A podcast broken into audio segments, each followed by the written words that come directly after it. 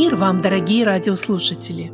Вы слушаете радио Зейгенсвеля «Волна благословения» радиопередачу «Тихие воды». В ней вы услышите короткие проповеди на разные темы.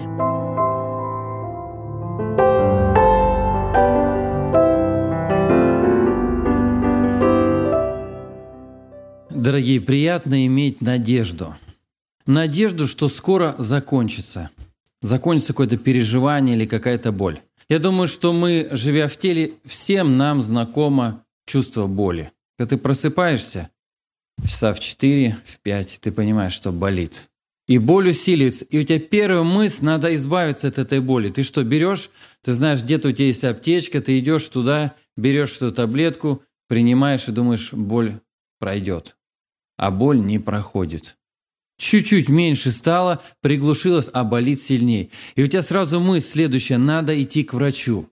Собираешься настроен, надо идти, нет, я, я все, я пойду к врачу. И собираясь к врачу, вдруг настает такой момент, раз, и боль это исчезла.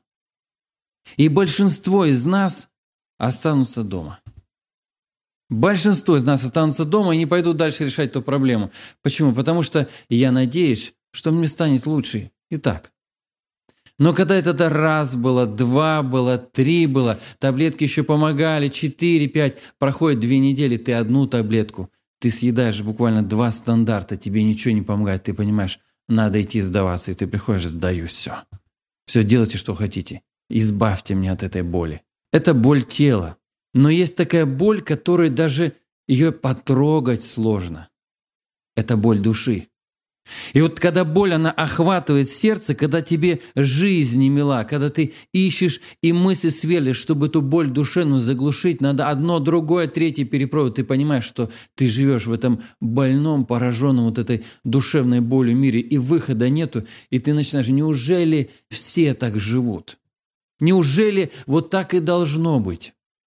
И вот для таких людей апостол Павел проповедовал, для таких людей – Апостол Павел пришел, Бог его послал к таким людям, к нам таким, и послал Слово Свое, живую евангельскую спасительную весть, которая несет надежду. И вот там, где были чада тьмы, там, где была кромешная тьма, начал разгораться светильник жизни, силы, славы, поклонения Богу.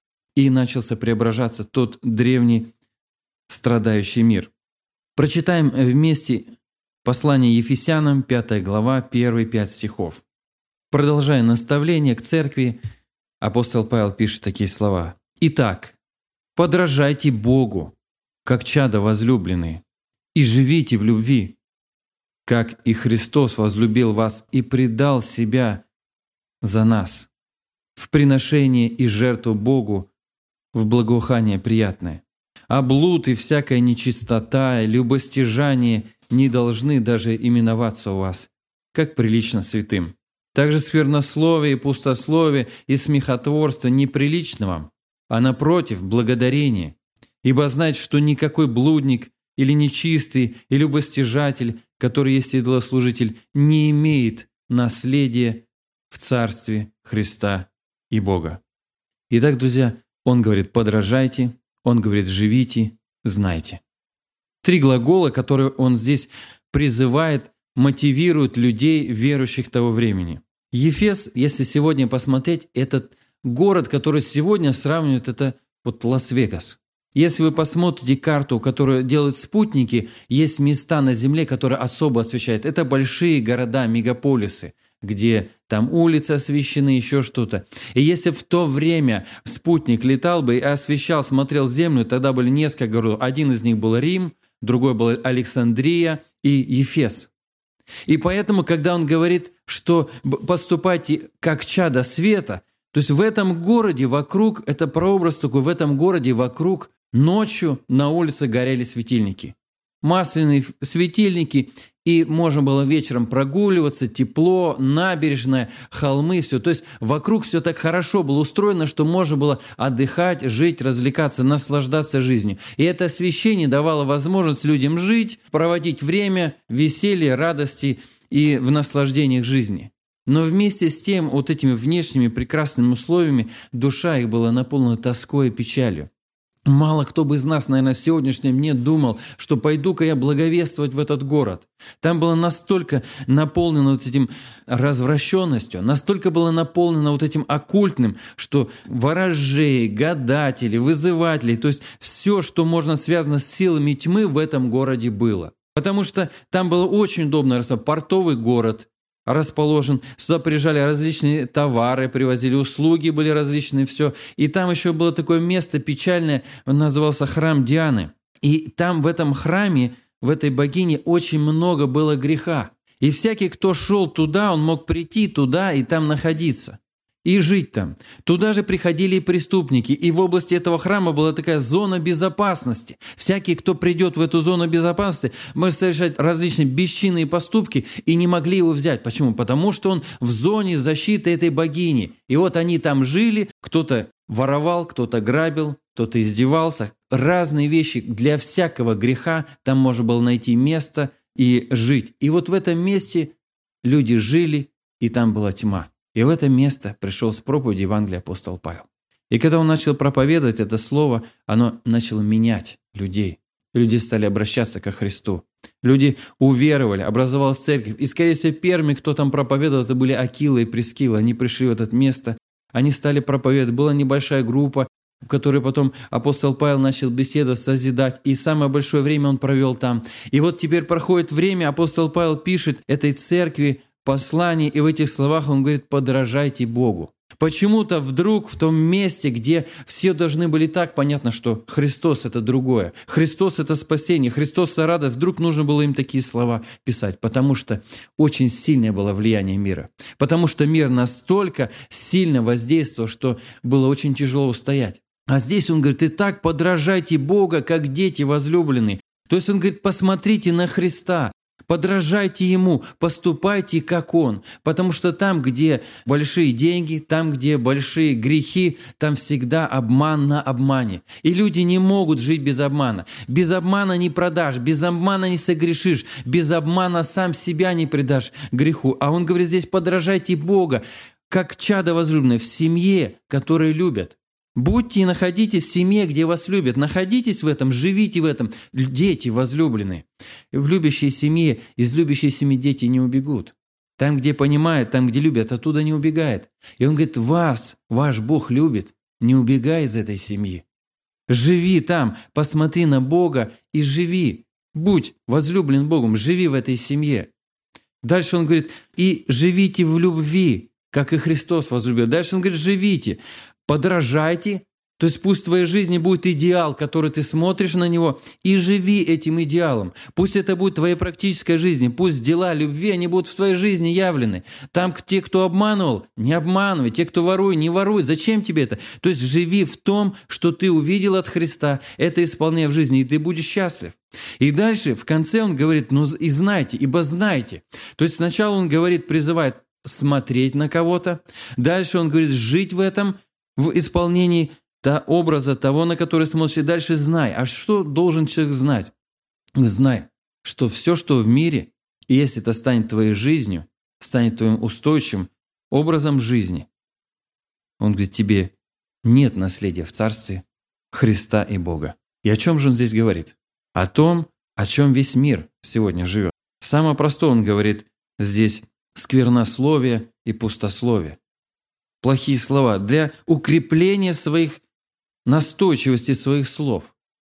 Если где-то работаешь на работе или с кем-то общаешься, люди используют эти слова, знаете, так, для авторитетности, чтобы, чтобы поняли, что я очень строго настроен, что мне перечить не стоит. Надо вот эти слова сказать и вот эти. И есть определенный лексикон, который в каждой люди поддерживают и говорят. И также это может и в нашей жизни быть. Определенные нехорошие слова, которые мы понимаем, что некрасиво это говорить. И когда тебе кто-то подходит, слушай, это же нехорошо такие слова говорить. Да ладно ты, что тут такого? А здесь апостол Павел говорит, это скверные слова. Они не должны звучать. Потому что, когда ты говоришь скверные слова, ты как будто возвращаешься одной ногой туда. Как будто ты возвращаешься в тот мир, в котором люди жили, в ту тьму, в котором ты жил. И ты возвращаешься туда. Не надо тебе скверные слова. Дальше он говорит, пустословие. Слова, которые пустые, которые говорят пустые люди. То есть то, чтобы занять время. Такие слова, которые можно было, чтобы они вообще не звучали. Даже я сам, если я их говорю, через, может быть, пять минут я думаю, зачем я сказал эту глупость? Зачем мне вообще это в моей жизни нужно? И здесь он говорит, не нужно вам это пустословие. Знай, что это тебе не нужно. Знай, что если ты этим живешь, это пустошает тебя. Дальше он говорит, что и смехотворство. И смехотворство – это не просто какой-то живой здоровый юмор. А смехотворство, когда ты поступаешь не подражая Христу. Когда кто-то унизился, когда кто-то упал, когда кто-то подскользнулся, и просто такой дружный такой сочный смех. Когда что-то какое-то такое двусмысленное проходит, или какая-то такая грязноватая шутка, которая на грани идет, и она всегда будет смешная. Любой какую историю какую-то смешную рассказать, обязательно там какая-то должна быть двусмысленность или грязь. Реклама должна быть какая-то двусмысленная, все это такое. Он говорит, не надо. Это все, это все туда же. Это все рассматривание и посмотреть туда же. Это смехотворство. Это не просто человек, который любит юмор или, и, или веселый человек. Нет. Здесь говорится дальше. То есть юмор, который человеку недостаточно. Юмор, знаете, это часть, которая развивается дальше, дальше, дальше, дальше и дальше. Почему? Потому что люди, они уже не смеются над простыми вещами. Им нужно что-то новое, что-то такое поглубже, что-то такое экстра, чтобы засмеяться. Они посмотрели на простые картины, и это не вдохновляет на смех. Им нужно что-то более печальное. Если вы сегодня посмотрите, а вы знаете, слышите, чем э, занят мир, то есть те уровни смеха или те уровни различных там КВН и прочие всякие дела, чем люди сейчас заполняют себя. Старые такие еще того поколения люди, которые там уже, уже смеяться не на чем. Это не то, над чем смеялись наши дедушки, бабушки. Это не те вещи. То есть оно становится грязным, оно становится двусмысленным, оно становится таким, которое неприятно, чтобы оно звучало. И вот он здесь говорит, не нужно, чтобы это в вашей жизни было. Это, в общем, уровни грехи словесности. И если люди посмотрят, так это же слова-то, что тут такое? Я же, я же ничего не делаю.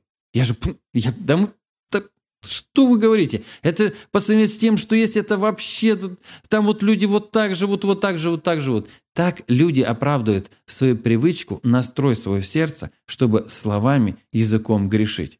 Знаете, а слов сначала человек об этом думает, потом он это говорит а потом это превращается в действие. И здесь еще выше он говорит, чтобы всякая нечистота и любостяжание, блуд, всякая нечистота и любостяжание не должны даже именоваться у вас как прилично святым. То есть это вещи, люди могли бы сказать, понимаете, это вещи, о которых он говорит, что это, это нужно из жизни убирать.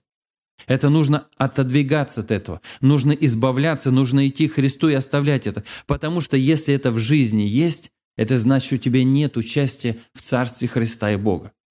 Тебе нужно знать, что если ты этим живешь, значит, нет у тебя части в Царстве Бога. А когда касательно Царства Бога и части, это, знаете, это кажется даже страшновато проповедовать на это. А что, что, если человек вот так вот языком грешит, если он грешит делами, если у него все мысли только о заработке, разбогатеть, подняться, раскрутиться, это что значит? Человек не имеет части в небе? Это значит, что он просто отвернулся от Бога? Апостол Павел, не сильно ты перегибаешь палку? Может быть, как-то, ну что, что тут плохого, что человек зарабатывает, что он развивается, растет, что у него там, он поставил ставку на карьерный рост. Ну что тут плохого? Ну, ну все же так живут, это же нормально. Ну, можно же и пожертвовать, и все, и так далее. Тут и дома молитвы надо строить, и все, все. Ну, ну как же так, Павел? Почему ты говоришь, тебе самому для служения нужно было? Он говорит, не нужны эти грязные деньги. Не нужна эта устойчивость направления от Бога. Не нужно это. Бог не нуждается в таких деньгах и в таких дельцах. Если ты так живешь, тебе нет части в Царстве Бога и Христа. И когда такие слова слышишь, ужасно становится. Павел, ты слишком радикален. Нельзя же так. Он не радикален. Он просто говорит, Бог смотрит на это так. Бог на это так смотрит. Если ты взвешишь свой язык сегодня, я взвешиваю свои слова, свои дела, виртуальные какие-то грехи. Нет, меня там нету. Я не участвую, я не соединяюсь с этим человеком. Но все это виртуальное, все это, это долбит, это гнетет. Если это устойчиво в моей жизни есть, это значит, я свою часть в Царстве Бога Христа, я ее не ценю, я ее не вижу. И если я в этом живу, я ухожу от Христа. Я сознательно разворачиваюсь и ухожу в сторону темноты. Этот освещенный город по ночам, этот город, в котором жило очень много людей, много было приезжих, люди знали, что если ты хочешь потратить весело деньги, если ты хочешь хорошо раскрутиться, если ты хочешь развиться, свой потенциал показать, тебе нужно ехать туда. И люди ехали туда, но они не знали, что за всем тем, что раскрутиться, подняться, развиться, стоит глубочайшая внутренняя душевная пропасть и боль. И всякий, кто сходил в эту культуру Ефеса, он должен был пройти все эти круги унижения, все вот эти круги деградации.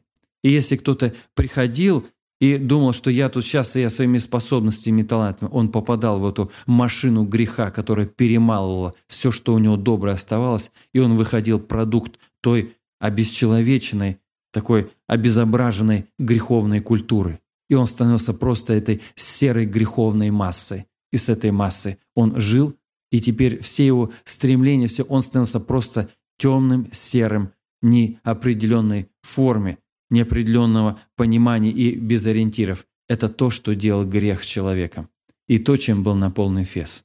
И в это место, в это состояние людей пришла евангельская весть. И она преобразила.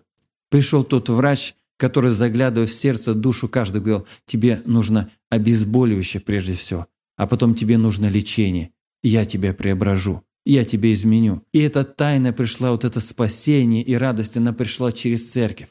Люди, которые были мучены демонами, силами зла, они освобождались. Люди, которые были под гнетом греховных страстей, они становились свободны. Организовывались, образовывались семьи, рождались дети, была жизнь, налаживалась работа. Те, которые воры были и лихаимцы, которые думали только о деньгах, они стали думать о других, они стали жертвовать других, они стали замечать братьев, сестер, они стали замечать нужды церкви. И Бог преображающий, преображающий действовал в жизни. И это было удивительно. Люди того мира, они ненав... возненавидели. Все то зло возненавидело, все то святое. Они поднимали бунт, они шли, они хотели это уничтожить. Им зло и вот этот грех был ближе, чем тепло и свет. И апостол Павел, осознавая это, и всю эту нужду, и всю печаль людей, он говорит им такие слова «Подражайте Богу, смотрите на Бога».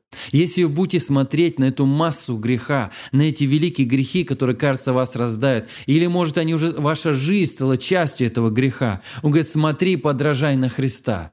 Смотри, подражай на Христа. И что он говорит, Христос? Как и Христос возлюбил нас, предав себя. То есть, если ты хочешь, чтобы действительно жить в любви, жить в гармонии с Богом, предавай себя, отказывайся, не бойся потерпеть против греха, в борьбе с грехом. Не бойся этого, поворачивай. А эти грехи, они тебя раздавят. Ты просто станешь чужой Богу. Ты останешься без спасения. И вот это самое страшное состояние – остаться без спасения, вернуться – в состояние безнадежности, мрака и тьмы, вернуться в ту ночную боль тела, в ту ночную боль души, когда ты желающий свободу, ищешь, а ее нету, просишь, а тебе никто не дает, потому что ты частью этого мира, твоя мечта должна реализоваться, твои мысли должны быть раскрыты, и ты идешь, потому что тебе нарисовали эту прекрасную картинку. Начало ты черпаешь, хлебаешь этот грех, но оттуда ты никогда не выберешься. И апостол Павел об этом говорит. Знайте, не имеет наследия в Царстве Христа и Бога тот, кто держится греха. Мы теперь будем молиться, и хотелось, чтобы в этой молитве мы, каждый из нас, Господи, проверь меня. Может быть, тоже этот мир уже своим серой массой, вот этой лавиной греха смел все доброе и святое в моей жизни. Может я еле стою, и этот еще одна следующая лавина, волна греха, она смоет меня, она накроет меня. Посмотри на Иисуса. Здесь апостол Павел говорит, подражайте Богу, возвращайся в семью Иисуса Христа, возвращайся в церковь. Если ты не в церковь, иди в церковь. Тут он говорит, подражайте Богу, как дети возлюбленные, чада возлюбленные, и живите любви. Это место, это церковь, где любят где есть люди, израненные грехом, где есть люди с, с непонятным прошлым, но здесь люди, которые любят Бога, люди, которых искупил Христос, люди, которых соединяет Христос, и люди, которые продолжают на протяжении всей жизни преображать Христос. Подражайте, живите и знайте, что не нужно опираться на прошлое. Не нужно бояться прошлого и даже греха настоящего. Бойся Бога, и будешь иметь Царство Божие внутри себя и Царство Божие в вечности. Давайте об этом помолимся. Аминь.